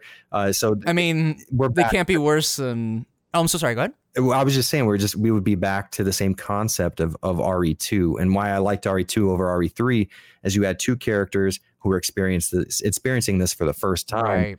Whereas you know Jill Valentine, understandably through the Mhm. story, she's been through so much that you know she doesn't bat an eye at any of this stuff anymore. But Claire and Leon were genuinely like, "What the fuck is going on over here?" Yeah. Leon had that extra thing of like, I'm a police officer too. I'm supposed to be saving people, Yeah. but their faces are getting munched on. Uh, Yeah, I think that that formula could definitely still work. absolutely. And the Outbreak games kind of did that too, where they set Mhm. different scenarios in there too. So it Yeah. definitely works. Mhm. Um, you want to say something? Yeah, I'm ready for mine. Oh, okay. All right. What you got for me, dude? So I have a city, Oh, my God, both of you. but it's different. okay. Ooh, all right. It's Venice, Italy. Oh, wow. That's neat. Like a romantic area, kind of like It's history. Oh, yeah, I like yeah, but I'm absolutely 100% with Jared on zombies, but I also really feel that the idea of the virus spreading in a way that is completely 100% uncontrollable Mm-hmm. through the ocean, I think would be absolutely terrifying. So like, Like something you're like a- Rev, but in more of a Like what? like Revelations, because they, Right, they had the deep sea enemies as well. Yeah. Right, but this is an actual. I like city, but I also like the water, so why not have both? Venice. Mm-hmm. Oh, And- okay. I see. There's and more we don't have a lot of yeah. European representation, even though That is true. almost every fucking game they're like, "Oh, we have a European branch." Oh, We have a European. Chris is going to Europe to take Nemesis. down Umbrella. Nemesis is French. Yes, exactly. Fun fact. But we don't go to Ah, France. yeah, that's right. We're in Midwestern America. I mean, to be fair, we had Estonia in six. We had uh fucking four had Spain, which is kind of European. Uh, they they call it some lonely por- part of Europe. That's literally what they call it in four. Right, right. Also, you know, six doesn't exist to me. Ah, I see. Um, so I'm sorry. I just really fucking hate that game. Um, Tall Oaks was not super great. but I I like the concept of Venice as, as just like this the rising sea level it'll go out but it's also a city you have a whole wealth of zombies and you could actually have uh something we haven't had since the first game Neptune we can Ooh. have Oh my god! Actually, make Neptune a threat and like viable now. Mm. yeah where you don't sink you can't uh drain the water from the city I was gonna say there's a lot more points where they could spawn out, and that's something I'd be worried about for sure. right Mm. it's you know literally fucking shark hunters So wait, hold on. Is your game gonna also make the spiders viable too? Is this gonna be the redemption of the common enemies that can't land Oh, a I hit? I miss spiders. Uh, Oh, um, sad. I have a character, and Bone King and I have very different opinions. Jared's gonna give his probably, hopefully. um, I like sometimes recurring characters. My recurring character for this game would be Carlos. Ooh, Oh, down. give him something. Give him anything. Billy for me is dead. I feel he died. He was one of the people that died from the fucking Cerberus in Resident Evil One. That's a, a bit of a fucking anticlimax. Like, I'll see you on the other side, Rebecca. Okay, and then, oh god, oh Uh, shit. you never see Billy again, though. Yeah, he meant literally like. um, Yeah. You know what He's I gone. think? Here's what I like. This is my own headcanon that gives me uh, a little bit of happiness. What if Billy was Mm-hmm. the only guy who actually just got out? Didn't ever have to deal with umbrella or zombies again. He moved to like Bangladesh or something, and it's I am never had to sorry. this shit. this is not allowed in the Resident Evil universe. Claire tried this. Tried joining TerraSave. That shit didn't work. Ended up being Umbrella again. Like you know, there's there is no escape for these veterans, and th- this is a whole d- debate we had about Village as well. Like I feel so bad for these characters. They try so fucking hard to escape whatever scenario they're in, Yeah. and they just are a bad news magnet. They just keep experiencing this shit solely because we want to see them again. You know what I mean? Like. Yeah, that's why I like the idea of having new characters, just 100% Mm-hmm. unheard of, maybe tacitly involved with something the series has already done. But I, I love the idea of just someone new coming into the fold. Same here. Absolutely, my dude. I say it the whole So- freaking time. So for Jared's game, it's Ark Thompson's younger brother, Ooh, Oh God. Carr, Car with a Thompson. K. Car Thompson? Jesus Christ. I don't know. It does sound like a Capcom name. Why not? Yeah. We, go with it. but with a K. Uh, okay. So what do you think of mine? You like I, it? I like it. I like the idea of like a romantic area because I mean we did have Estonia. and Carlos is, you know, what you think of when you think of romance. Most of True. the time, I- yeah. he could be a romantic type, and you know him All learning. the foxy ladies love his accent. Drives them crazy. Are, we- are we talking remake Carlos or are we talking original Carlos? Because I I gotta say, remake Carlos does it for me. I- he, he's look- always gonna go. The dude's always gonna go with OG because No. that's his shit. No. No. Jared's actually right. Holy No. shit! What? Look, look. I love OG. You're the way biggest More. RE3 like OG stan I know. I yes, Okay. yes. All right. I understand, but let's be real here. The characters of both Jill and Carlos in the remake were written way better than in the original. Agreed. Totally agreed. Sure. Like Jill having PTSD is something I fucking love. Yeah, I And I wish, wish it was in a better game. because it's oh god, it was so good. Wait, Jared. So did you also think that when we saw her in the mirror that we were gonna have a little bit of a playable segment of her in the Spencer Mansion for like a second? No, is this just me? No, that wasn't. I what I thought is as soon as I experienced that because I, I went in totally 100% dry. I didn't watch any trailers. I didn't follow any news or leaks. So when I jumped in, I knew that I didn't know anything. And as soon as she was in the in the mirror, kind of having that little PTSD thing, like she thought uh, she was turning into a zombie, I thought that that would be a Mhm. running mechanic, or not even a mechanic, just a story, like a narrative element A theme. yeah, a Yeah. theme of, of her constantly being reminded of the Spencer Mansion and and and what she went through. And uh, that to me just seemed like the person, the perfect Resident Evil stories. Having Jill Yep. just the crazy, she saw people die in front of her, right? So it makes a lot of sense. Her whole team. Yeah. Yeah. No, I mean, and and the thing is, is like maybe we could have, but uh, we had to cut that shit out for time. Mm, so you know. but I like your idea, dude. To be honest, I want to actually explore like uh, a European location that's not just a set piece. I want to be able to explore it and actually unravel it. You know what I mean? Yeah, Yeah. make it make it a fucking mansion. Make it the resident where the evil is. I do Ah, I like the idea of uh, incorporating some type of another element of like Neptune because, man, like I'm already creeped out by things underwater and sharks are just inherently scary. And Neptune in, in, in RE1 remake, Jesus Christ, I'm just Got an idea. Oh, you just gave him an idea. Got an idea. Okay, Uh-oh. so we've had sharks, Uh huh. we've had bats, Okay.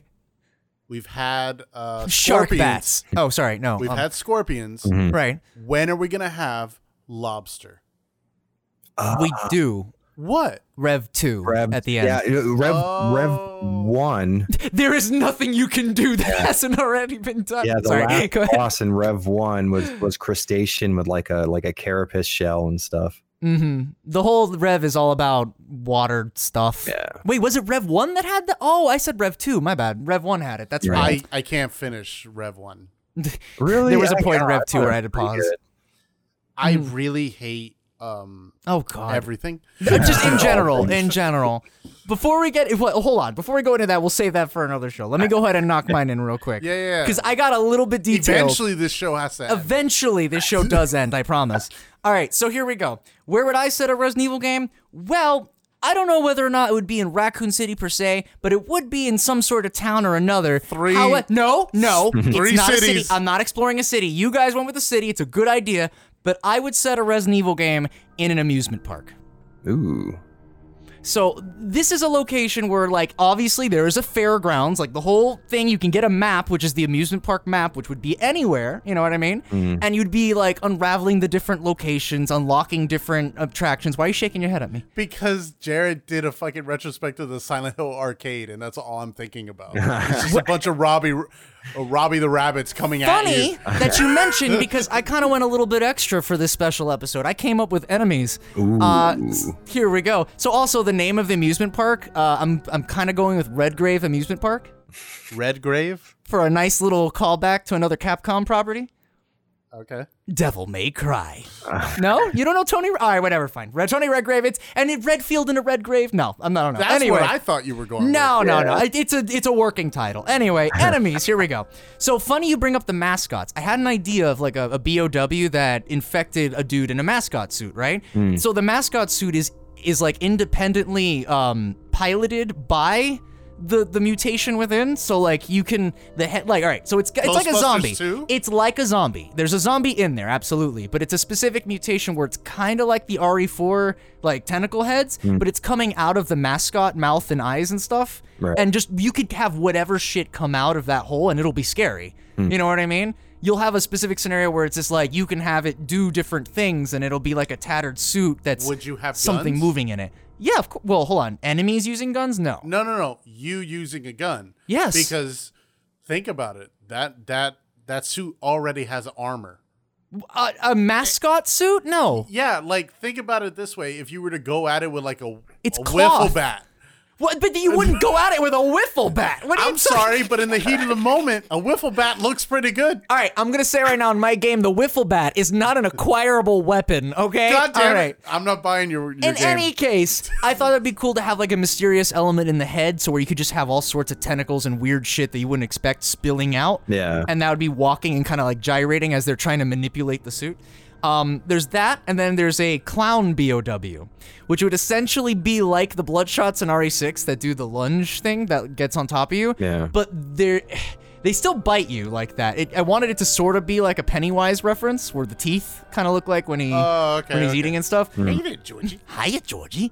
But uh, yeah. no. So that and like it would be a unique way because I thought in Resident Evil 2 remake the the new Ivies how they started whistling was a very unique element that I hadn't heard in the series before. I was like, oh hey, remember when this series used to have sound effects that would like announce the enemies in the room? Mm-hmm. That was a huge element. The moans, the Cerberus steps. Yeah. So The, this. uh, the clicking of the claws Yeah. for lickers. Yeah, and that hunters. too. Yeah. The, the sound cues are very important. So Yeah. this one would be a, a little bit of a giggle. It would be sort of like um, you could imagine a laugh, but a very exasperated laugh. Like Oh, that's better than what I thought. I Their thought it was gonna be squeaky. No, well, no, that'd be silly. But no, no, that'd be silly. Oh, that's silly. That's silly. I don't know if But I no, would they're- trust Capcom to maintain not doing the silliest thing possible. uh, incoming the pursuer wearing squeaky shoes. yeah. Uh, fucking. But no, just That's imagine Ustanok. like them trying to laugh, but it's like them getting their breath, like, like, and they're trying to like get their breath. It's just constantly convulsing. I don't know. I thought it was a cool idea on paper. Um, and then maybe we could even, as a boss, as my final thing to mention here, as a boss, you can have a BOW. My virus is essentially something that's like the G virus.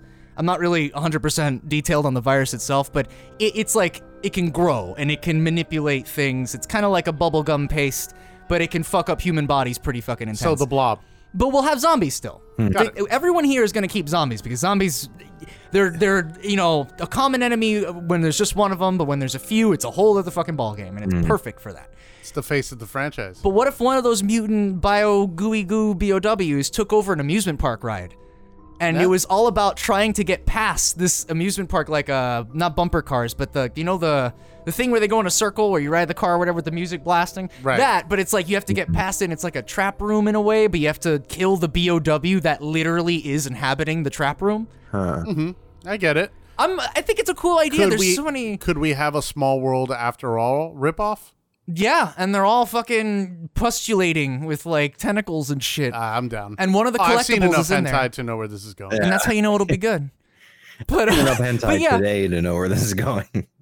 exactly. But I just thought that'd be a good idea to sort of. There's so many different like um themes within themes in an amusement park. Mm. And it could even be a little bit of a commentary on Resident Evil's version on Disney if you really want. Like, oh, Disney was looking into getting this thing You're for thinking- something or other. You're don't know. thinking Capcom's gonna do that? They This won't. this is a little bit too intense, but I think uh, Resident Evil would do really well in amusement park because it just you already have the grounds there. I feel.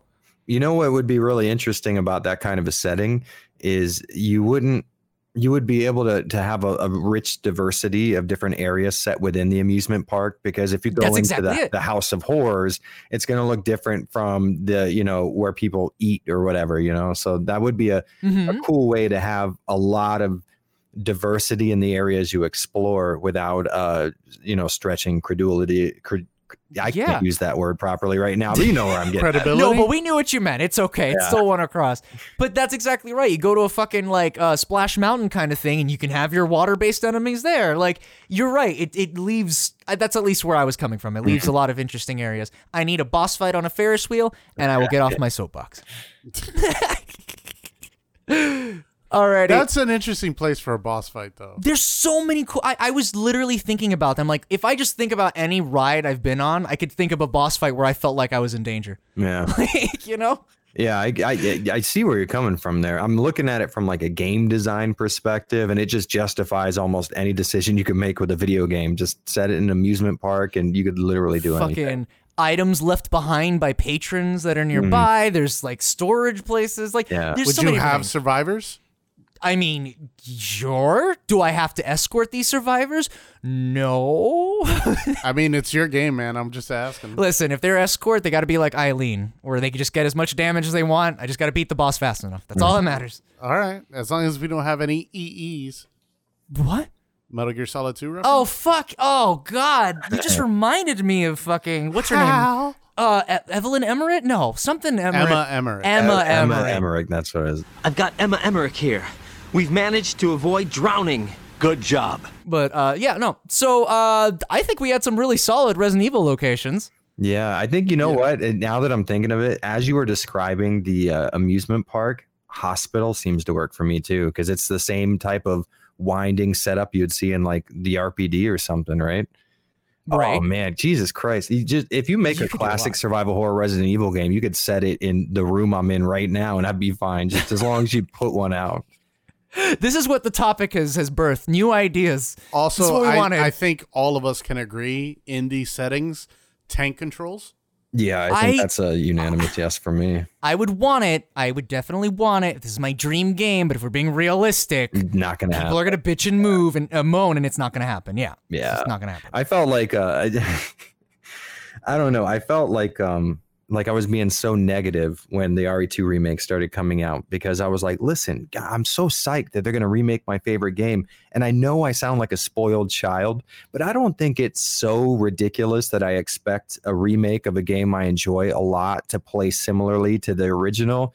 And people were like, mm-hmm. Jesus Christ, you guys with your tank controls. And I'm like, is it unreasonable? Is it like if you remake a No. game for it to play the same as it used to? Or, or am I just being ridiculous? It's the phrase is remake, right? So hmm. there's obviously something in the gameplay that we enjoyed and wish to bring to a new audience, correct? Because it seems as though a lot of the things you're bringing to the audience are brand new elements, and mainly I'm talking about Final Fantasy VII. Yeah. but like, it's just this is nowhere near what people were going to play the original for. So, what part of the original did you want to remake, mm-hmm. right? Like, Yeah, and, and then it, it you what you're telling the the the audience at that point is like, listen, guys, we appreciate you getting us to the point where there we're this multi-billion dollar company, and we appreciate the hell of out of your rabid support for this series, but we're Mhm. gonna have to go with the other guys. like, Yeah, yeah. Thanks for getting us up here, but you know, we te- we got it from here. We got the message. All that matters uh, is the, there's the an old characters. saying. There is an old saying: "You dance with the girl you came with."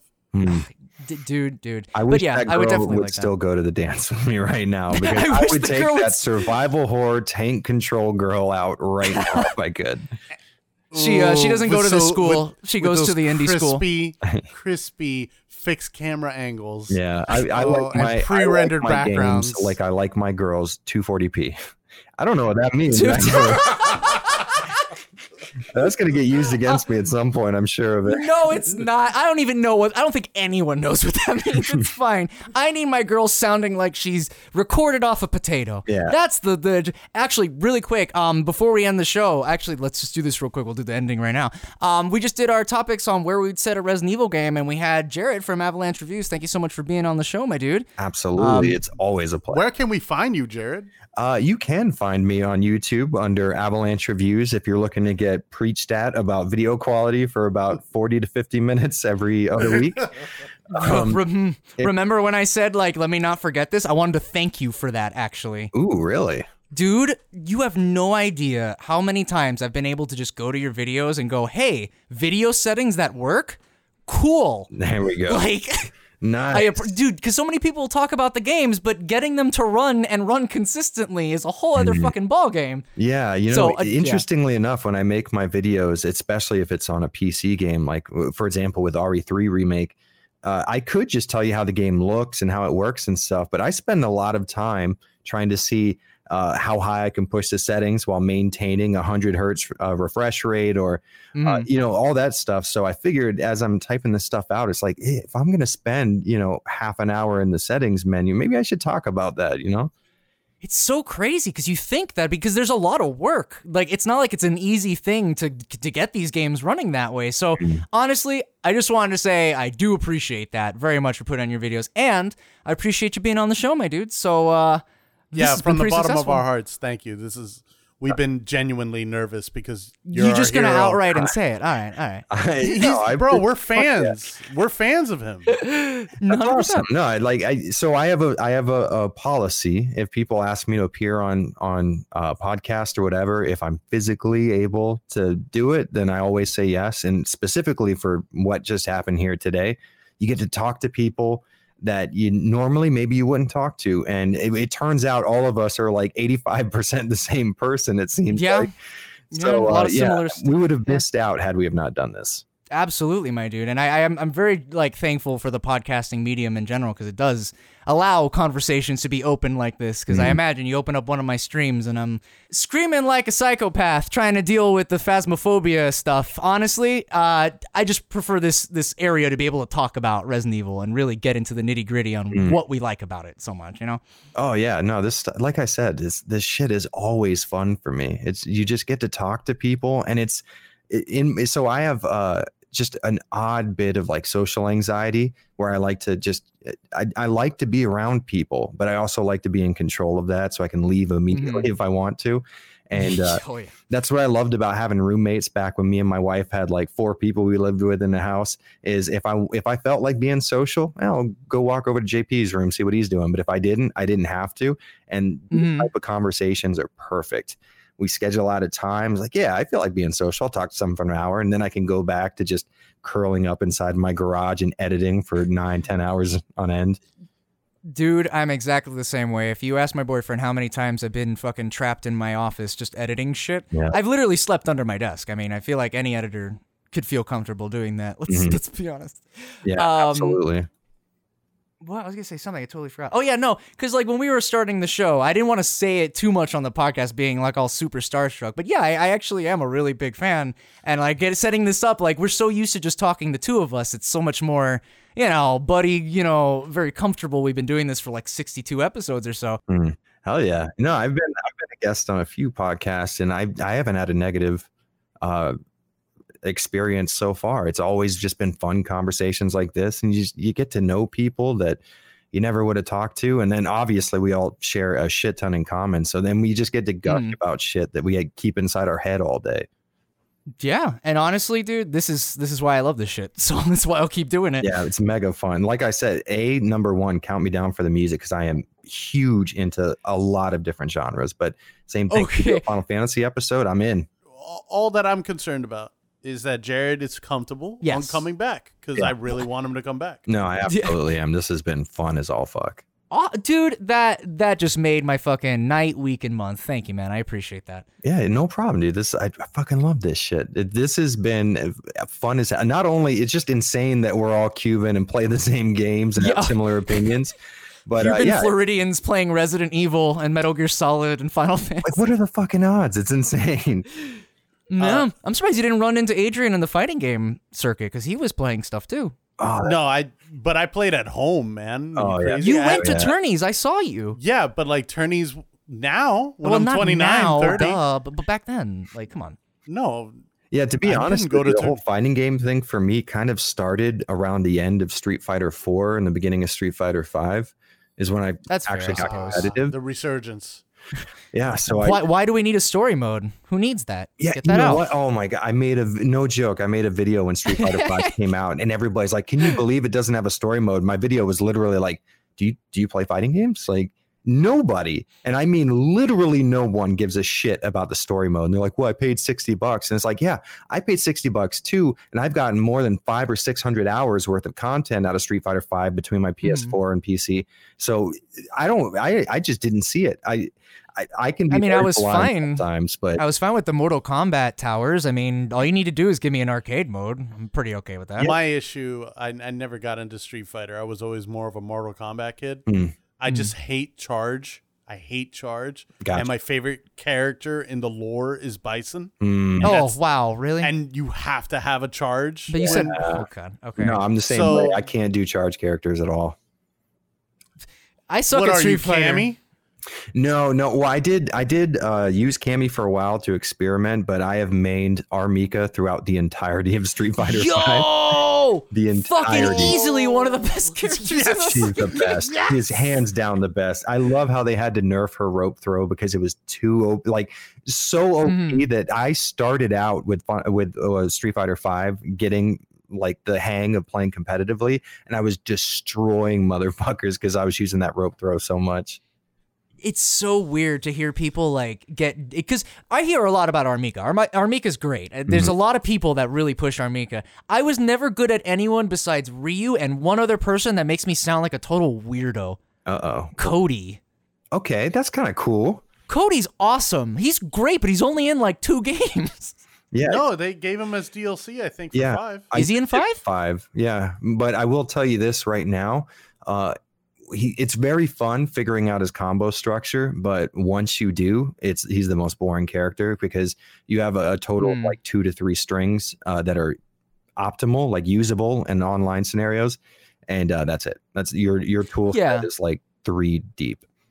Well, that makes sense because the other character I'm good at is Ryu, and they're both like Shoto main, you know, basic Yeah, kind of fighters and stuff. Mhm. And I don't know. I, I like that. Reptile's my main in Mortal Kombat. He's definitely not that. He's a fast yeah, one. but this dude's legit. He's talking about fucking strings and shit. Like And? we're casual compared. But I mean, I know about strings. I've seen thread. Come on. It's interesting to me actually when I got real deep into fighting game mechanics, how many people just on the surface, like just mainstream, like, oh yeah, you know, I play Street Fighter here and there, and you know, they know about sh- you know more complicated stuff like anti-airs and frame advantage and stuff. It's crazy. Oh, I know about anti-airs. Yeah. It's crazy how like popular this stuff has gotten to where like like the idea of frame counting i thought that no one knew about outside of like the very core circle of fighting game players and then i'm watching like Hmm. um a twin perfect video and they start talking about it i'm like you motherfuckers Ah, Jared, you're great. I love Twin Perfect. oh yeah killer i i talked to rossiter on twitter a while back and me and him had a good back and forth about the definition of uh, survival horror No shit. I've I've it's gonna be a little bit cringy, but I've seen that uh, real survival horror, um real survival real Silent Hill experience far too many times that I wish to admit. Uh, and the Twin Peaks one is great. yeah yeah i used to go to sleep to that the, the they Yeah. have uh, the playlist and Oh, me just too. Yeah. No, Rossiter is cool as fuck. He is very, very your quintessential nerd. Like, um, really? Like, you know, one of those guys. Yeah. he's He, super. he may come nice. off he may come off as a little bit um condescending, but he knows that and plays into it Mhm. in the reviews. So I never really had that bother me, but I've hear I've heard people talk about it like, "Oh, he's so, you know, he makes all these wild assumptions and expects it to be fact." I'm like, "Dude, he fucking like cites Yeah, he everything. shows his work for sure. Like you could see it right there. I Yeah. don't know. No, no, you're you're absolutely right. He he takes some pretty aggressive some pretty aggressive takes on on Silent Hill, but he shows his work. And it, Mhm. throughout me playing Silent Hill, I haven't found situations where I've been able to prove him wrong. So maybe some people have. Right. I do love the series. I'm not one of those guys like we were talking about. I don't like sift through every single developer interview and every single uh, piece of cut content and stuff. I just usually play through the games because I really enjoy Mhm. them. And part of me enjoying them isn't like moving forward an inch and then analyzing every pixel on screen. Uh, Well, yeah, I've no, never but I been in a think the idea is to situation where I've been like, oh, wait, I found something that disproves what Rossiter said. Like, this never Yeah. happened. No, and even if you did, I mean, the thing is, like, I I disagree with his Shattered Memories uh review. Like, Yeah, same here. I, I know I'm. Wow, I was just about to say I think I'm the only one, but all right. No, Uh, I, no, I, I- I loved Shattered Memories. It's not a good uh, Silent Hill game per se. Oh my god, words out of my mouth, dude. It's like straight up a Resident Evil 4 kind of situation where I'm like, this is not a good Silent Hill game, Mm. but I thought the way it like gave you exploring the area while not exactly very scary was very unique. I liked exploring the loved place. Yeah, Great ideas in, in Shattered Memories, Mm-hmm. and he was very uh harsh on it, especially about the music. And I'm like, bro, there's like four really good uh, Elizabeth McGlynn songs, like fucking- Yeah. or Mary Myth- uh, Elizabeth McGlynn songs I, on there. I, I was so surprised that I liked it because I was such a fan of Silent Hill One. You know, it's like Mm. it, it's like, oh, do you like this bowl of cereal? What if I took a shit in it? Would you like it? You know, that's what I assumed my opinion would be. And I started playing it, and I swear to God, the exploration sections where I knew no enemies were around were some of the most uh, immersive and atmospheric things I'd ever played before. Fuck yeah. Dude, 100%. And I get it, they're not scary, but I loved traversing this environment, finding the storytelling and the things left behind. Mm-hmm. the, you know, like, you're so, like, all right, you know what, Jared? There's a lot of, a lot of topics, all right, that we could possibly talk about. All right, but before we take up too much of your time, dude, thank you so much for being on the show. um, we Absolutely, hope to talk to you again soon, my dude. Yeah, no, we definitely will. Like I said, if you have any more ideas for podcasts and stuff, uh, I do YouTube full time, so I'm around my computer quite a lot. So we could definitely work it out. Fuck yeah. All right, my dude. We got we got what? We got Metal Gear Solid, Final Fantasy, and what? Silent Hill. Possible, Let's do Possible, it. Let's possible do it, ideas. yeah, the Final Fantasy one's definitely pretty meaty, just by itself. Well, you know, I, I we could limit it. we could limit it somewhat. We don't have to go through all sixteen possible things to talk about. Mm. How about a Talking Tears? It's not a bad idea. We have a thing called Talking. Tears. All yeah, I think it's self, pretty self-explanatory. I was gonna explain what it is, and I'm like, no, I think I think you got it. Um, all righty, yeah, dude, get some rest. Thank you so much for talking to us. We'll talk to you next time. Okay. Hell yeah. See you guys later. Thank you guys so much for listening. We'll be uh, hitting you up next time on the FanFreeks podcast. Uh, stay safe and stay sexy out there. Boy.